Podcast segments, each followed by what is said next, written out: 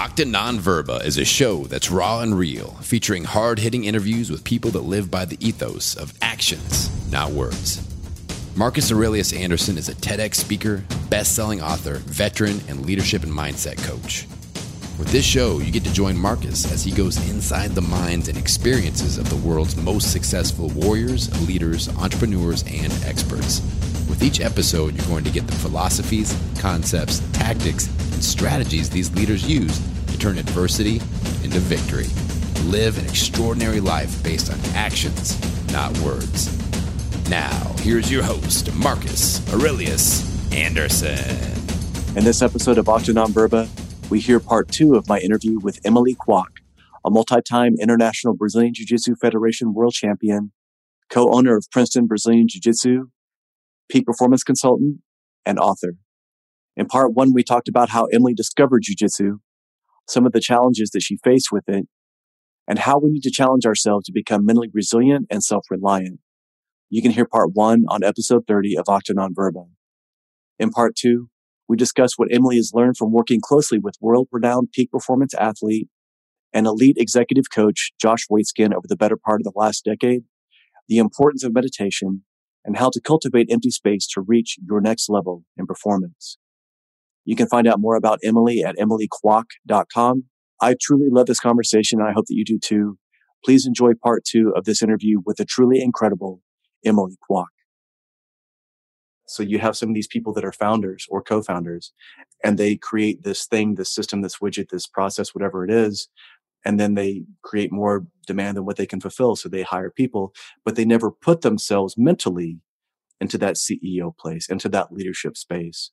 They just think it's me and these three other people that are doing these things when, and because they can't get out of that, because they cannot step away from the front lines or the weeds or whatever you want to call it, now it's really hard for them to have a vision to see something beyond what's going on. And even if they're making a lot of money, they're still caught up in the minutia of what's going on in those moments.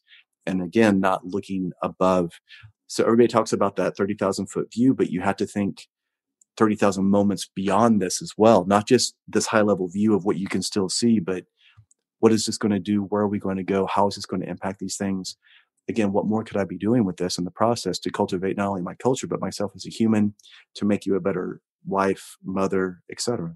Yeah. And I also think that it's about pausing for a moment and asking yourself, is this even what I want to do? Does this even make me happy? Yeah. I mean, I think that that's something that I have to mention, you know, the person I have the honor and the pleasure of working with, which is Josh, has influenced my life so much.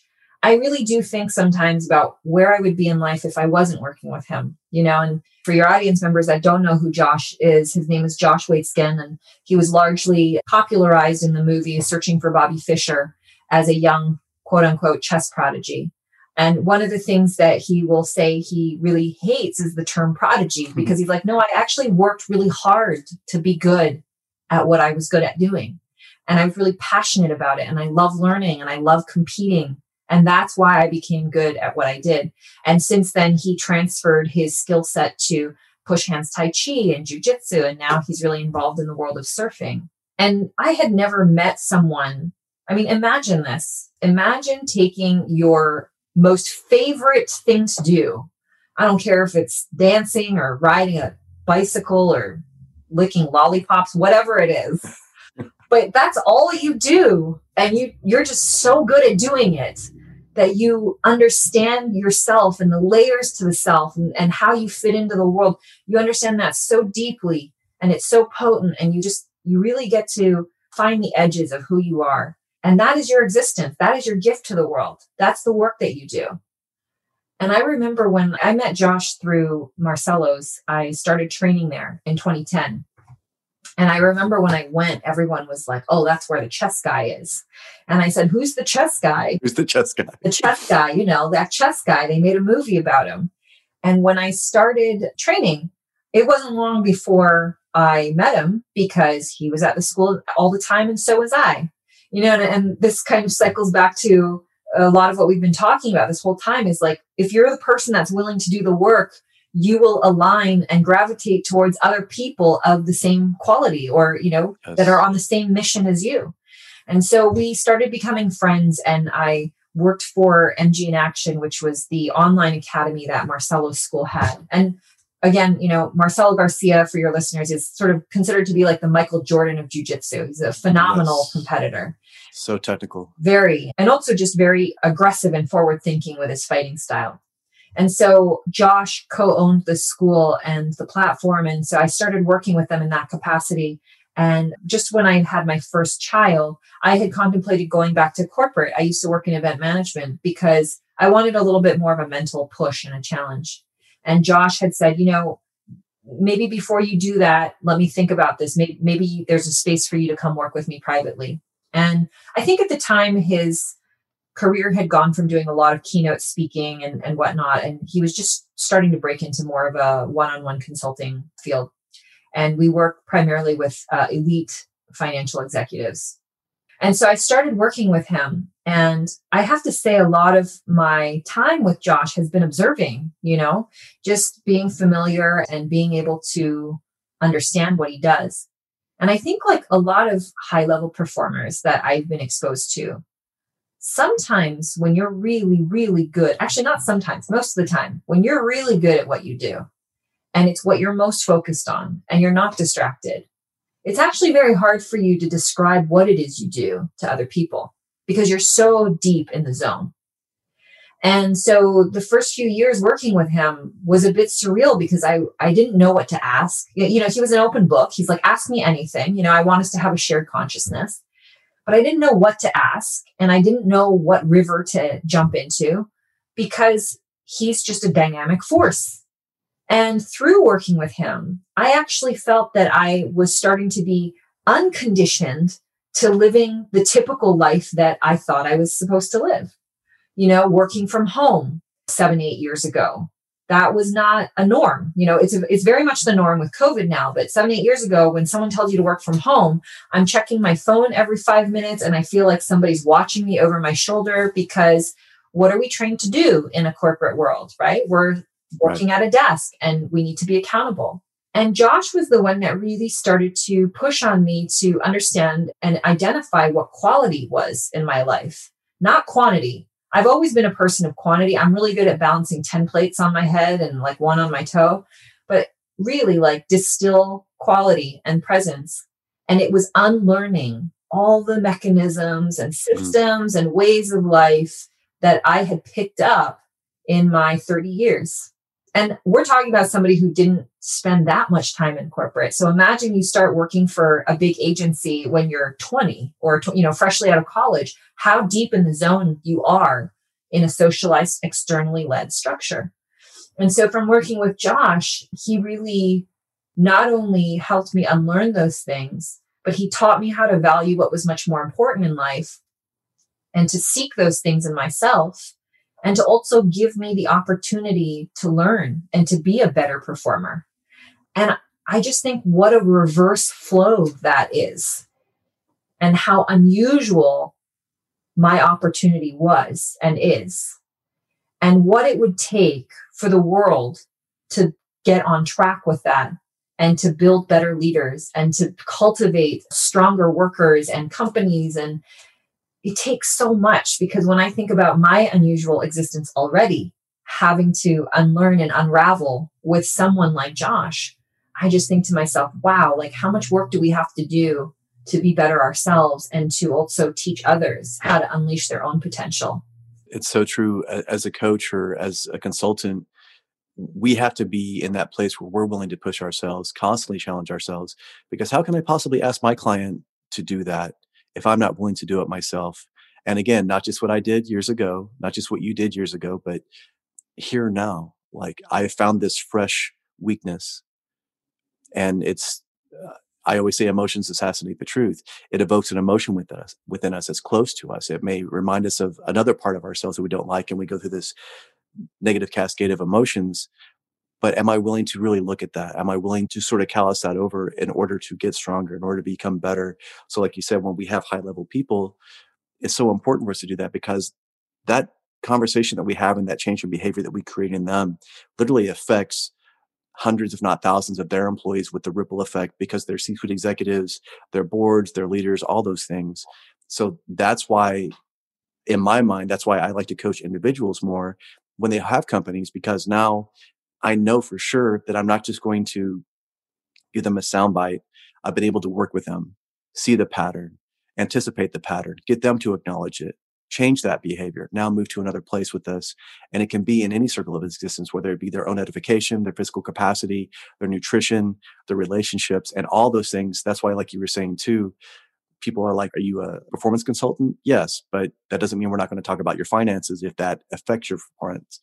That doesn't mean we're not going to talk about the physicality because that absolutely affects your performance. If you're not able to sleep well or you're eating a bunch of bullshit food that's not serving you, how can you possibly get to a higher level? And a lot of people think that it's about more, more, more. But as you were saying with what Josh said, quality has a quantity all of its own if we invest in it continually. And in his incredible book, he makes that comment about how he intentionally cultivates empty space just for that sheer bandwidth to have these other places to, to think obliquely and laterally as opposed to just trying to go straight down a track, which may be obvious, but nothing comes from those places for us. Yeah. And I mean, nothing exposed that more than this time of COVID. I think sometimes when we cultivate that empty space, when we're new to it, it feels like we're doing something wrong. It feels like you're just dicking around, right? Because you go, shouldn't I be doing something right now? yeah, what's the end result of this space? It's like there's not. There's no expectation. It's like how can there be no yeah. expectation? Why am I doing this then? Like that's why we're doing it. And it's funny. So I've had three kids in the last seven years, and Josh would often gawk and scold me because I might be, uh, you know, one hour freshly a new mom again, and I'd be answering emails. And he'd be like, Emily, what are you doing? what are you doing? And I'm like, I'm bored, Josh. I'm just, you know, the baby's being cleaned up. Nobody's in the room. I like, you know, and he's just like, just enjoy being a mom. Like, just enjoy the time. And I was like, okay, Josh. Mm-hmm. but, you know, we all have our own weird quirks. And Josh has helped me sort of understand my own, which is he's like, he's like, you're one of the best executors I've ever seen. You know, like you, you just know how to get shit done. But I think in in knowing that I like to get shit done, it means that my mind's constantly dynamically cycling through this and that and bouncing back and forth.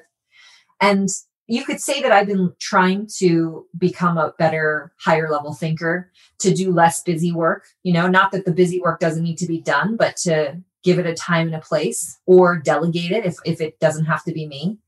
And as COVID hit, I was doing a lot of work on myself with with an executive coach that we work with. And just before COVID hit, I just had my last child. And so in the middle of the summer, I was straight out having like an existential crisis about what is the meaning of life and what are we doing and what kind of world am I raising my kids in. And Josh was like, just how about instead of us working on stuff, like just take some time. Like, don't, there's no pressure to do work, quote unquote. I want you to just enjoy being a mom, be a parent. You haven't really had this time to yourself before. You've never taken maternity leave. Another interesting thing about the way we work is Josh is someone who really, like, we don't have a lot of boundaries over what we do and how we work together. We're very good friends. We work closely together. When I travel to where he is, our families are together. I was never assigned vacation days. I was never assigned sick days. It's just live life as it comes and take what you need, right? And give, make sure you always give back. So it was, it's been an interesting year for me because I've had a lot more empty space than I normally would. And I think I've, I'm finally at a place in my life where I was ready to receive it because I was much more inclined to busy myself and say, empty space is not meant to be empty space. Empty space means I'm not being efficient with my day. And there's just such a clear difference between that. And that's such a profound, again, breakthrough that knowledge of sometimes having that empty space and that feeling of, you know, what am I doing? Am I doing this wrong? Whether it be meditation, whatever it is, it's because we have an expectation, because we think X equals Y, or if I sit down in Zazen meditation for 20 minutes, I should have this when I'm done. But sometimes that's not it sometimes it's just that ability to how many people if you're listening to us and you're putting your head to the pillow and you can't turn your mind off before you go to bed you probably need to have some empty space because that may be the first time in their day where they actually have that quiet and now that they're trying to sleep much like a person who has been injured now that their body feels safe enough, it will start unpacking this stuff, whether you want it to or not. It's like, hey, we're downloading this, guys. I don't know if you're ready or not, but here we go. And now you don't have that ability to have that true rest. But if you could take a few moments and you don't have to be Tony Robbins and do it for three hours in the morning or whatever it is, but find a space that is repeatable and something that you will do. Again, if you're in the shower or you're you're driving, sometimes that's when we have that ability to have that sort of breakthrough or those things that sort of come to us. What you're talking about and what Josh is famous for is being able to get people to find that loop within themselves and then do it consistently. They know in the morning or in the afternoon that this is what's going to happen which allows them to have almost an unfair advantage against their competition in these arenas because they're improving in leaps and bounds in ways in a weekly manner that other people take six months or a year and they don't even feel it until they're on vacation or there's a pandemic or there's a death in the family or there's uh, somebody being born because they don't have that ability to really experience that. Yeah i mean i think that we're conditioned to results right? Like we're always thinking about what we're supposed to get out of this or where it's supposed to end up at the end of the day. And it takes a lot of work to not result. It takes a lot of work to just be present. It takes a lot of work to not think that there has to be something that comes out of it all the time. And I'm really fortunate that I have a teacher and a mentor and a friend that is willing to sit with me in those moments and say, Hey, we were working on this thing together and it's totally okay that it did not work out. It's totally fine that we didn't end up with what we thought we were going to end up with. That has to be taught, you know, because we're, we're always reinforcing the other. We are always reinforcing the result that the result has to be positive. And in my case, like that's how I grew up in an Asian household was if you don't meet these markers, you're a failure. But really understanding that in order to get ahead, we have to be okay with where we are. We're not going to get ahead by looking at the finish line all the time. So learning to be comfortable with that gray space is something that I've really worked hard at over the last few years. And again, like I'm just so grateful that I have the influence and the leadership in my life to help me see those things. And so the best thing that I could recommend to, you know, your listeners is if these things that we're talking about resonate with you, that you need to contact or engage with people that will sit with you in that space, you know, and make it digestible for you. When you were talking about, you know, forming habits, I just wrote an article for my website that I'm going to put up soon about like not looking at the top of the mountain mm-hmm. when you start off on the hike. Yeah. Because if you just keep looking at where you're supposed to go, it's going to just feel like you're never going to get there. And that if you just put the pack on your back and you start walking, in an hour's time, you'll look behind and go, holy smokes, like look at how much ground we covered. And all of a sudden the peak doesn't seem so far away, you know? But I think we have a hard time sort of deconstructing our goals into bite sized missions and doing things that are actually relatable, trying to achieve things that are achievable versus trying to bite off more than we can chew. And sometimes we need to have that friend or that person in our shoulder or our coach or whoever it is to tell us, hey, it's okay that you took a nibble. That's a lot more than you did yesterday. And we're going to get there. It's about a practice. You practice jujitsu. You're not done. We practice coaching. We practice meditation. We practice presence because these things all take practice. And there are going to be sometimes when we have a great breakthrough and we're like, wow, that's amazing. Especially when we begin because we don't know anything. So of course we're going to learn in leaps and bounds. It's like, oh wow, well I didn't know anything. But then when you get to a certain level, then you start realizing, okay, it's going to take me more of these things to get to that place. But like you were saying with climbing the mountain or, or building a wall or whatever, it's about finding that finger hold right now perfectly and not letting anything else be in the presence other than this or laying that one brick perfectly and nothing else matters and then doing it again. And then before you know it, the whole Lao Tzu idea of the wall, we don't build a wall. We just lay one brick yeah. and we get so caught up in again, this destination ideal or the hedonic treadmill of the next thing, trying to get all these markers, these KPIs when the key performance indicators, which for a lot of people, that should just be removed because again, what is it doing? If we measure it, it can be managed. I understand. But if we can only measure three things and there are literally a dozen things that we should be working on, people will gravitate towards those things that they can see, like you said, these metrics, these boxes that they can check when in actuality, these other seven or 10 things may be even more important to help us get to those places. Yeah, I absolutely agree. And sometimes when it seems too simple, it's actually just enough. Love that. It's not about how much more, it's not about all the big things. It's about the really small little things. It's about the nuance.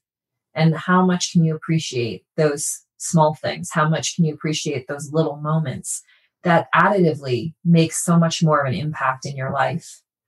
A few months ago, I watched, I don't know if you've seen this on Netflix, there was a great, a beautiful documentary called My Octopus Teacher. And I loved it. I fell in love with it because it sort of exemplified everything that we've been speaking about relative to yes. being receptive and seeing the things in front of you that have always been there, but you just have been too distracted or busy to notice. And what we learned from observing that. And I think as I've grown older in life, you know, I'm a very extroverted person, so I have no problem getting out there and doing what I need to do. But I found that there's more times in life now where I just want to sit back and observe and listen and I just want to sit back and see what happens because I've learned a lot and I can interject and say what I want to say, but I'm waiting for that golden nugget to reveal itself. And sometimes when we're too busy talking, too busy watching and, and doing other things, we miss the things that we really need to see. And trying to pocket the time where I'm like, okay, I'm using my phone or I'm on the computer, but now I'm done with it you know, or I'm just going to concentrate on reading this book and not be distracted by notifications every five mm-hmm. minutes or whatever it is. Like small exercises to practice that yourself, I think are more important now than they ever were because we are increasingly heading into the type of world where distractions take place of presence and we're being present only with things that are diverting our attention from ourselves. Yeah, we're continually putting out fires. We're continually, like you said, reactionary it used to be a disrespect if you would tell somebody you have the attention span of a goldfish, but literally now a goldfish has more of a, an attention span than the average human that has a cell phone. And and what do we do? That becomes our default. That becomes what we're used to. And people take these things that they're accustomed to and they make that preference, even if that's not what their intention was. And then before you know it, again, the cultivation of the family dynamic and how if your family had chaos as you grew up, that's what you seek because that's the norm. And then if you open a business and you had chaos in your family, now guess what? As a CEO, you're recreating all those dynamics in your company. And so now you have no idea why you have so many people that are reactionary or putting out fires or they don't have the ability to be present to cultivate that space to do what needs to be done in these times. And I love what you talk about with peak performance because that's the way I think of it. It's peak performance, but it's also about sustained capacity in that performance. Yes. It's about being able to click up that baseline because we know a lot of young entrepreneurs that want to work 120 hours a week and they think that they're going to build this next startup that's going to they'll be able to pump it up to 500 million in two years and just sell it but they don't understand that that's not sustainable. And in the process of doing that they lose all these things that we're talking about these nuances these small existence these these these pockets in time these moments that we will remember if we can be aware of them. But if we're not then we're just going a thousand miles an hour with our hair on fire and we don't even know where we're going. And frankly we don't even know if we've gotten there. We could we could have passed it a long time ago if we don't have these faculties about us. Yeah and as you were speaking i was just also thinking about this when we talk about adversity and we also think about self-control right like peak performance is not like you said working 120 hours and getting the most that you can like squeezing the lemon completely dry that's not peak performance. no, no it's not running up 10 mountains in two days. It's being able to distill what your path forward should be and knowing that you're not going to be able to do that well. You're not, you might get up 10 peaks in two days, but you're going to be crawling down or you're going to die halfway up the last mountain. And I think that, you know, having exercising and practicing this idea of self control knowing yourself deeply, you know, like when you were talking about, are you getting enough sleep? Are you eating well? Are you, you know, all of these things that just, they seem like inconsequential parts of who we are. But really, when we're talking about peak performance, it's understanding the state of who you are and what yes. helps you be in that optimal state. And then when you're in the optimal state, you might have it for an hour or two. That's maybe in your day when you're capable of doing the most work. So, if that's the case, how do we induce that? How do we prepare you for that so that you get the most bang for your buck and then go into recovery mode? Because we just can't keep pushing. You know, there's one thing about pushing forward and testing yourself and using adversity and maybe like stretching yourself. But that's really for a finite period of time. That's not something that's sustainable long term. And I think that's where we also we, we're around computers and machines so much. I think humans start to think that we need to operate the same way. But no, you, you can't. We're never going to do the things that computers do. But computers, to some degree, will never be able to do what we do. Our unique existence, what we bring to the table, no matter how smart a machine becomes, they will never feel the same way that a human does. And and that is the beauty of, I think, what humans do and something that we have lost sight of. I absolutely agree. And there's a great quote in Josh's book where he says, you know, it's it's a marathon and it's a sprint. It's a marathon of sprints. So when we understand that and uh, again, if people are saying, "Oh, well, I can do these things at a high level," no, you can't. If I'm asking you to sprint as hard as you can for 20 seconds, or if you do a Tabata, 20 seconds on, 10 seconds off, you're about to puke halfway through it. If you're really given everything that you have, so you can lie to yourself and say, "Oh, I am doing all these things." No, you're not. You're going at a marathon style pace, and then you have the audacity to be surprised when you're not getting to this next place as quickly or whatever the expectation may be. It's about finding that place and then allowing that recovery because if anything, you almost have to have a, a two to one ratio to be able to just recover from the inroads that you've created, let alone to give yourself the capacity to adapt, to grow stronger, to get better. So much like a callus on our fingers, if I just keep pushing, it's going to go bloody. And now there's no way I can recover. There's just not enough time. And if you can respect your body, yourself, your mind, your company enough to do that, then that's when you can really start making these tremendous leaps and bounds and it, you know it sounds kind of tim ferriss-esque where you know getting more done in less time but that's the truth. You just have to know where that is and where to pour all those resources in to create that gravity and that momentum in this moment. Yeah and i think it's really hard for a lot of high performers to let go of yes. what they think they should be doing. Because that's what got them here but they don't understand that this is armor that they don't have to carry anymore that that feeling that belief that idea that fear that pushes you when you take that ceo when you show him it's like listen i know that this fear is what's driven you giving you your edge but what if we could pour into these other areas and now that gives you even more even more ability to do this and now it's sustainable and now you have time to be with your family and not feel guilty and not feel resentment and not feel fear and not be worried. But a lot of them don't even know that that place again when you were telling about teaching they don't even know that that place exists. Yeah. That's a pipe dream that other people talk about. And to hear other people talk about it, even the way they react to it, whatever must be nice. That's not what it is at all. But you have to be willing to do the work and have the white belt mentality and just empty your cup and come to a clean slate and say, teach me. Yes. What am I doing? Yeah. We put so much weight on our accomplishments, you know, and so many of us are looking to have enough titles or ha- create enough worth in the external world. And when we think about what actually impacts our performance the most, we have to let go of s- some of what those things are because those things are things that we've done. And like you said, what got us here, got us here, but it might not be what's going to get us there. And so clinging to the things that you know, clinging to the things that have got you to where you are, if you don't learn to liberate yourself from some of those frameworks and constructs, they will forever hold you in the place that you are.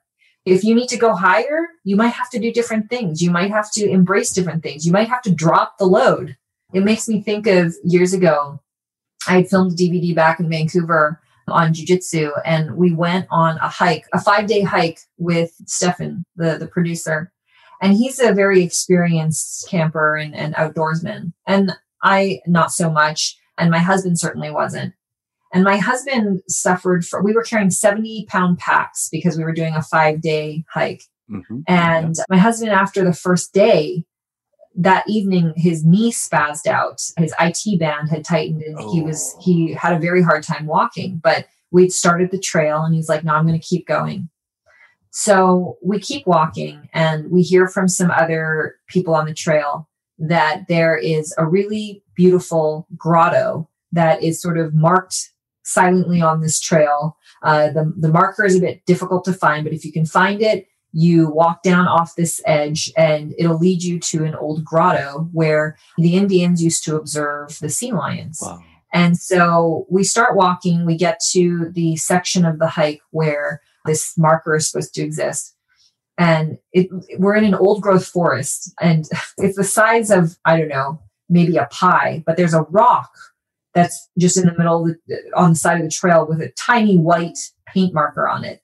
And stefan walks up and he goes i think this is it. And i said you think this is it? And he's like yeah. I'm, I'm looking around the forest. I'm like you think this is it? I was like how do you know that's not bird crap?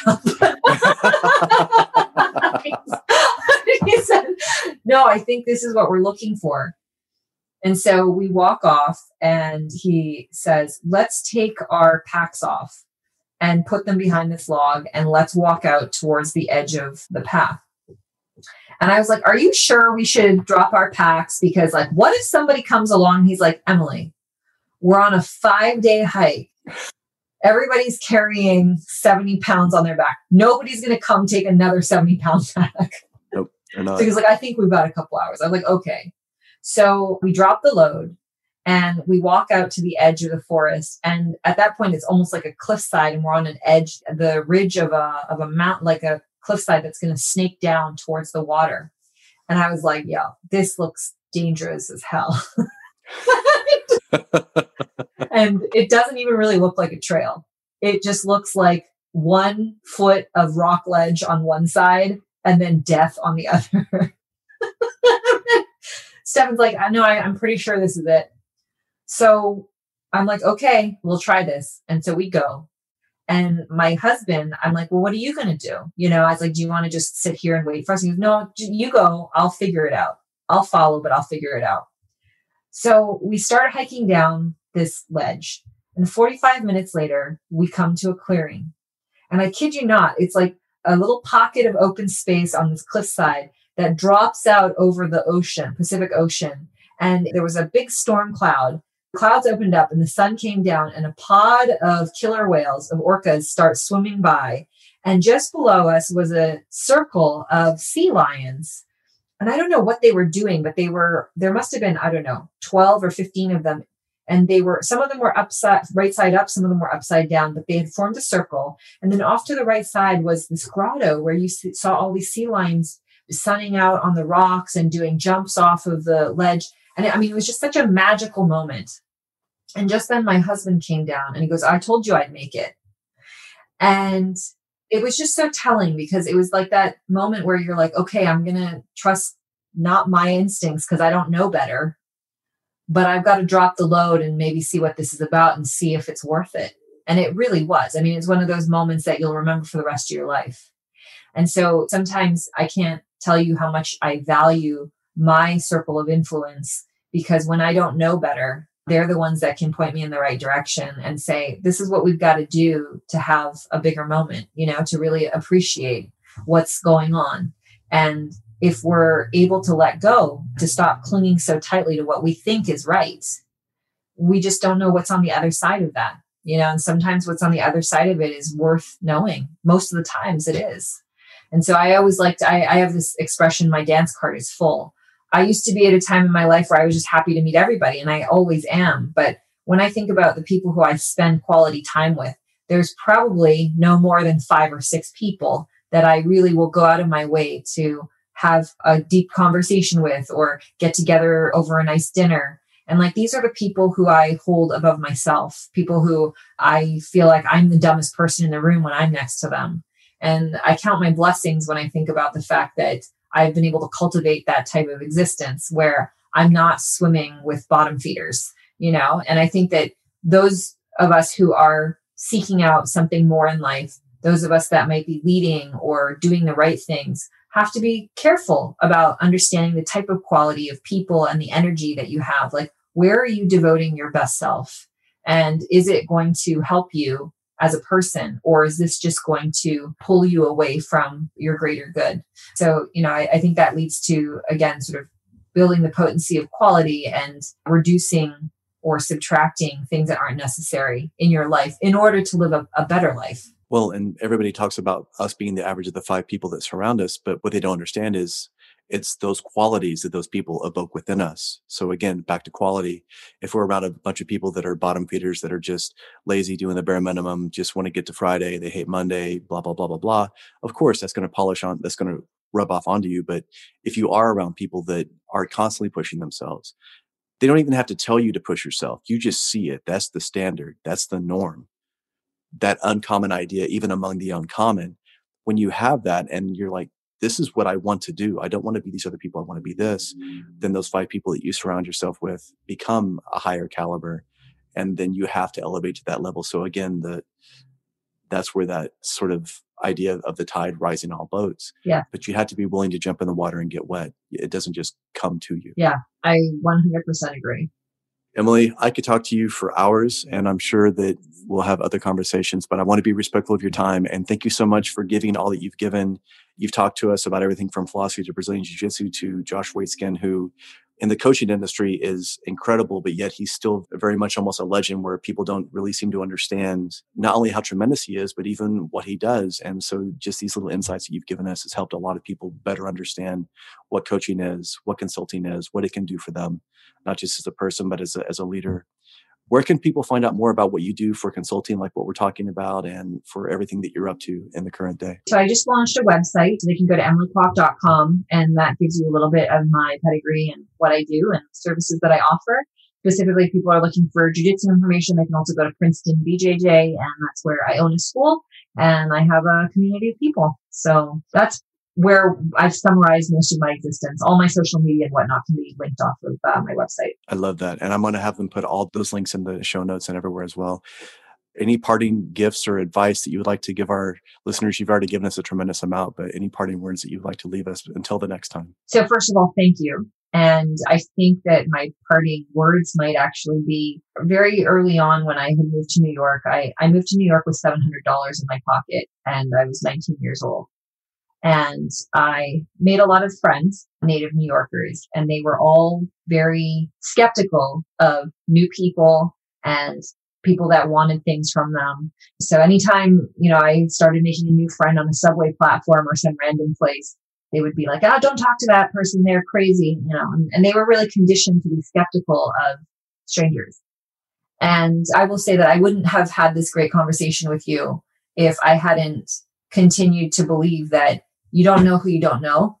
And to be receptive and open to the different people that might come through your life and being able to you know observe and and maybe study and understand how to filter what is good. Because this has been an incredibly stimulating conversation for me.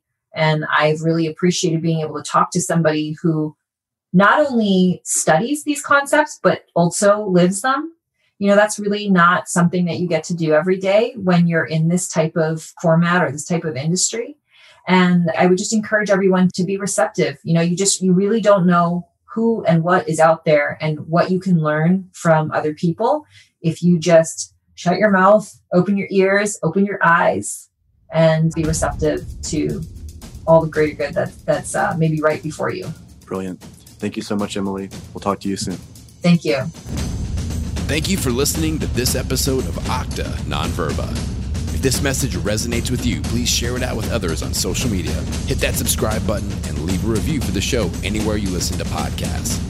To learn more, please go to marcusaureliusanderson.com and join his Acta Non Verba Inner Circle to get exclusive content, news, and information. Until next time, remember, talk is cheap.